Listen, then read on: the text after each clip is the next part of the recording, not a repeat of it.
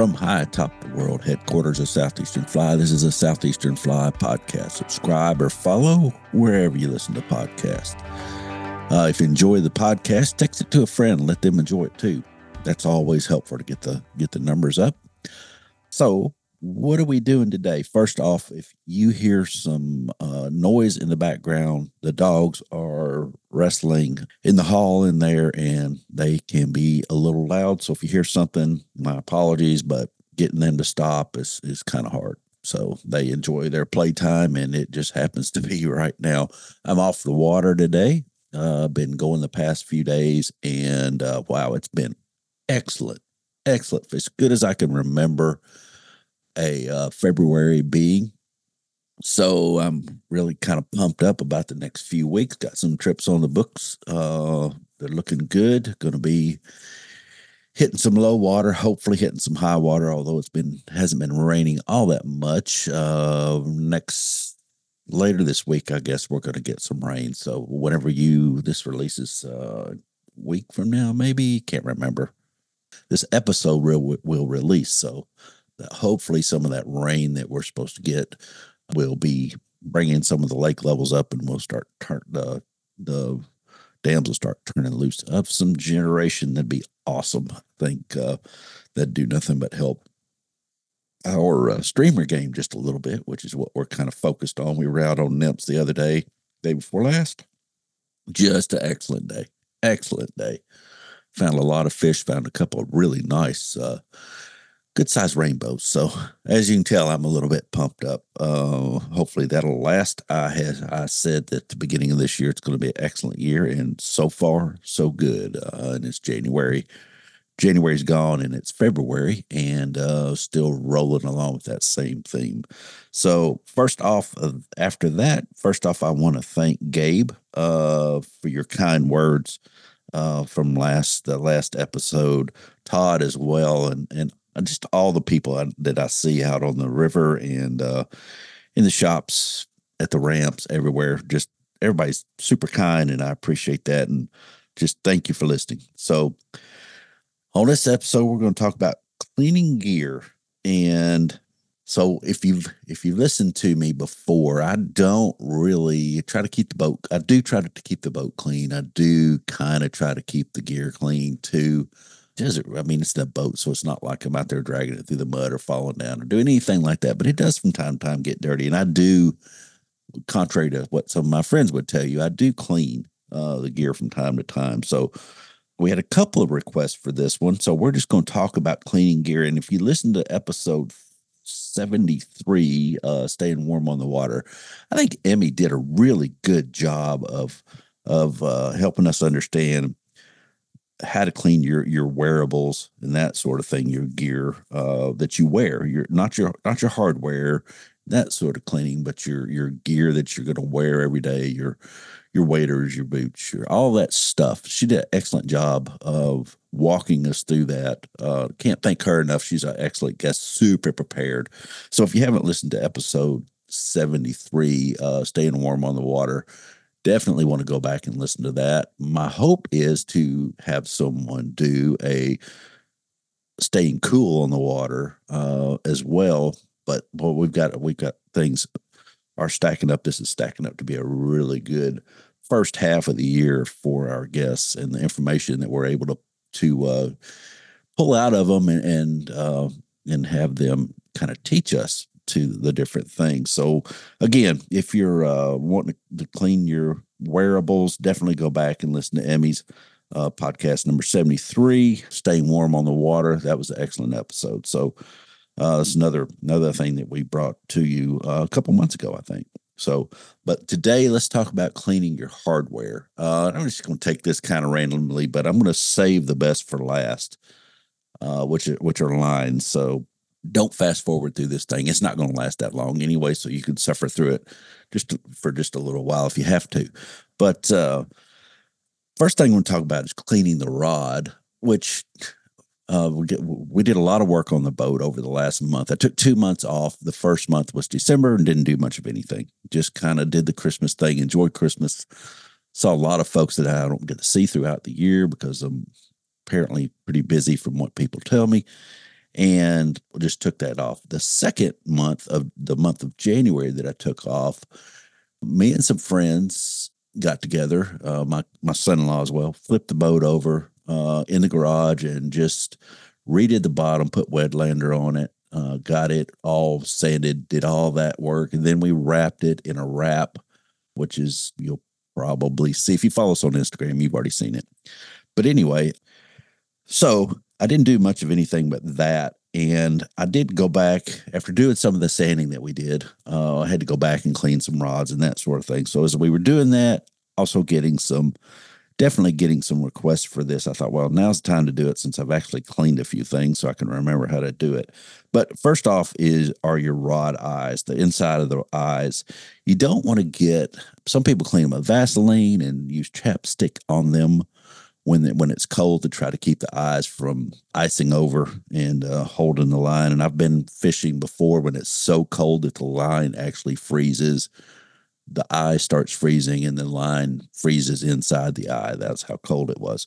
Uh, so people use chapstick and that sort of thing. If you're going to do that, remember that that holds grit and dirt and that sort of thing. So you want to definitely clean that off uh, and just have a really down to a super, super fine skim coating over those eyes. If you're going to do that, I don't really recommend it, but uh, you definitely take a Q-tip and spread it all, uh, spread it around the eye. Just keep going around the inside of the eye where the line goes across, and you'll eventually uh, see it after you clean it enough. Even with just a with just a dry Q-tip, it'll start coming off dark and then it'll get lighter and lighter until you you know put a new q-tip on there and then it's just all white and you know that's when it's clean that's that's a lot of work but uh can be worth it the cork i uh I talked to a friend of mine, uh, Gary, that builds fly rods, and I said, "What do you, what do you?" And he collects antique fly rods, not necessarily to to use, just you know, you go to act antique store here around Middle Tennessee, you're going to find some older fly rods. And I asked him, I said, what do you use to clean the corks with? And he said, uh, soap and water. Okay. Yep. Seems like a lot of work, but that's doable. If they're really bad, he'll take some some really fine, fine grit sandpaper and just sand that down to where you get down to newer cork. And one of the other things that I found, and that that works, but I wouldn't do it on like a newer rod that's just a little dirty. That's on those rods that are 40, 50 years old that haven't been cleaned in 40, 50 years. So, but if you've got one of those, some super light thousand grit sandpaper, 1200 grit, something like that, uh, and just just keep working it back and forth until you get it uh, to where you like it. But one of the things that we tried was what's called uh, Magic Eraser. And I've got some, it's in the other room in there. I need to go get it so I can read on it a little bit. But Magic Eraser works really good for cleaning those corks. Hold on just a second. I'll go get it. It's a Mr. Clean product. You can get six pads in a box. But the thing that I like about it is 40% less scrubbing. So a little less work, a little more time to do the things that we want to do uh, such as tie some new flies for this season. So, Mr. Clean Magic Eraser, that stuff works pretty good. It's 40% less scrubbing for, it says on the box, for everyday messes and fly rod hand, handles. So, it doesn't say that. I'm kidding. Uh, so that's a, that's a good thing to good thing to use. So the rod blank itself is uh, is something that you can usually just clean up. Now I've got some flat black blanks that are you know unfinished and that sort of thing. And I'm not talking about those. I'm talking and I've got some some that are finished and really finished nice. Some folks use pledge on that. Some people wax that with with like wax car wax.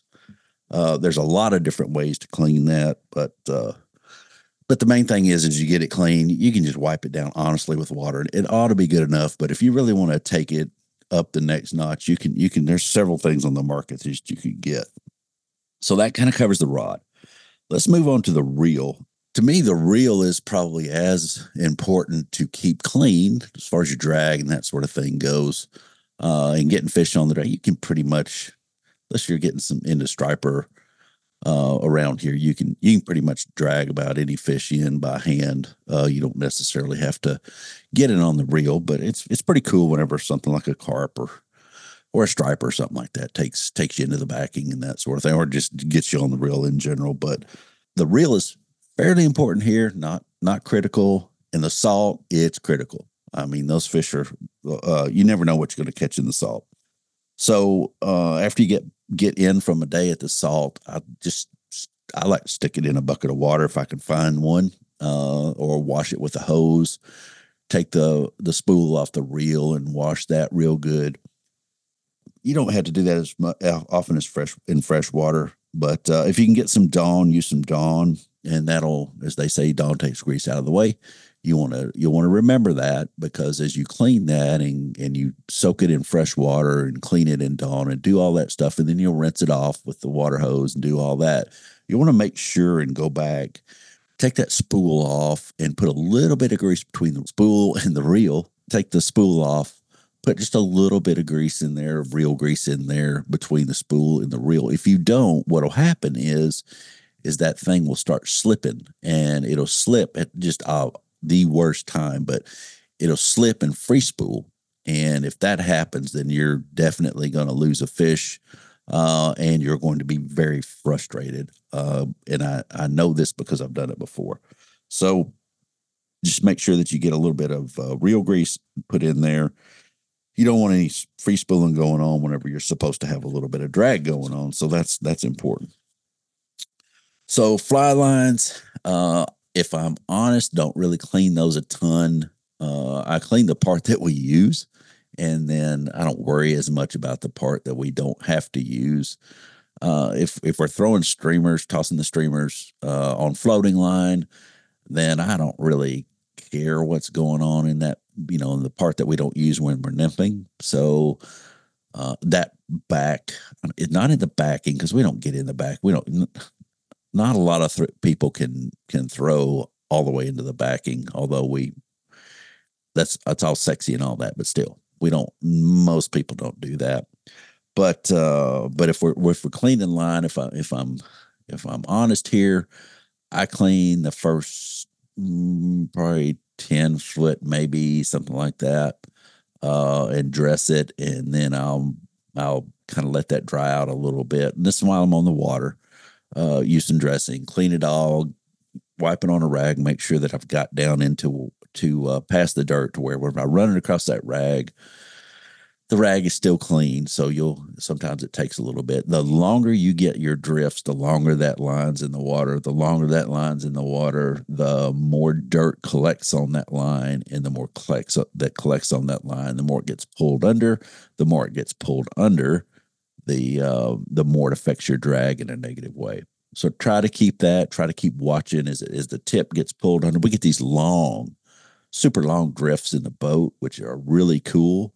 But those super long drifts also collect dirt on the line. So we we probably had to clean it a little bit more than the person that's that's uh, wet wading, uh, drifting a a a, uh, a dry or drifting a nymph. So don't think that that uh, you have to do it probably as often as we do as we're trying to get those long drifts but uh, we'll clean that off with the dressing. I'll clean that off with the dressing with a little soft towel uh, and uh, and then once i've cleaned it enough to where there's no more scum or no more dirt coming off the line then i like to take just a little bit not a lot just a little bit of dry fly floatant which is going to collect dirt too, but I like for it to float higher. So therefore, I probably have to do this more than most. But I'll take just a little bit of dry fly floatant and put on there and rub that in, and then take one good swipe with the rag again, and uh, and then that floats high. Uh, I'll probably do that two or three times throughout the trip if I have to.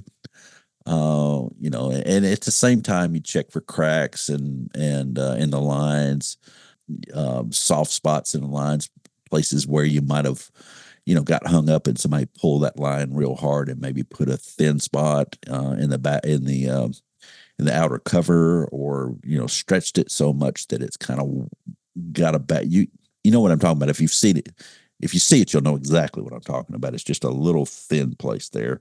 So that floatant does help uh, and cleaning it pretty often does help you kind of keep on top of things. If I start seeing those things, definitely cracks, that line's going in the garbage. Uh, thin spots, depending on where it is, if it's back a little ways, uh, not a huge deal. You'll get thin spots whenever somebody gets hung and they'll clamp down on the reel up by the reel and maybe put their finger up there and really start pulling and they'll kind of drag it across that first eye sometimes and that'll that'll make that line a little it'll stretch it right there along that that uh, I guess that's maybe an apex uh, of an eye or over their finger, and that's where you'll see it. So depending on where it is, a lot of times I'll just toss that. Uh, but if it's way back up in the line and it's still I can pull and everything's okay, I won't worry about that that as much.